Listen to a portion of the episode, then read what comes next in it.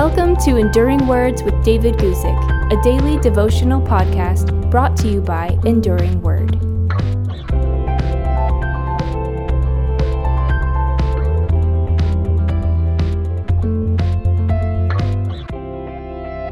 Today, I want to talk to you about the price of unbelief and read to you from 2 Kings chapter 7 verse 2. Here's our verse. So an officer on whose hand the king leaned answered the man of God and said, Look, if the Lord would make windows in heaven, could this thing be? And he said, In fact, you shall see it with your eyes, but you shall not eat of it. Now, Samaria, the capital city of the kingdom of Israel, was under siege and near complete starvation the surrounding Syrian army waited for the surrender of the city. Then, God's prophet Elisha proclaimed the promise of God. Within 24 hours, the starvation situation in Samaria would be completely reversed. Instead of scarcity, there would be such abundance that the food prices would radically drop in the city. That's when the unnamed officer in the Lord's army said with sneering unbelief. Look, if the Lord would make windows in heaven, could this thing be? Now, it's true that we shouldn't be quick to believe the big promises that people make, but we should always believe God's promises. Yet, this officer in the Israeli army doubted the prophecy, and his doubt was based on several faulty premises. First of all, he doubted the power of God. Hey, listen, if God willed it, he could certainly make windows in heaven and drop food down from the sky for the hungry city.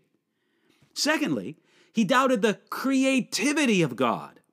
See, in the mind of the king's officer, the way food could come to the city could only be from above, from windows in heaven.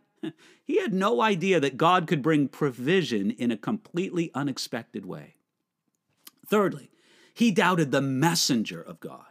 Hey, that was a big promise to make that the starvation situation would be immediately turned around, but the officer should have believed it because it came from a man proved many times to be reliable.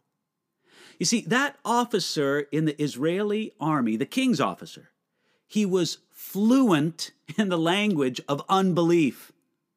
Unbelief dares to question the truthfulness of God's promise itself.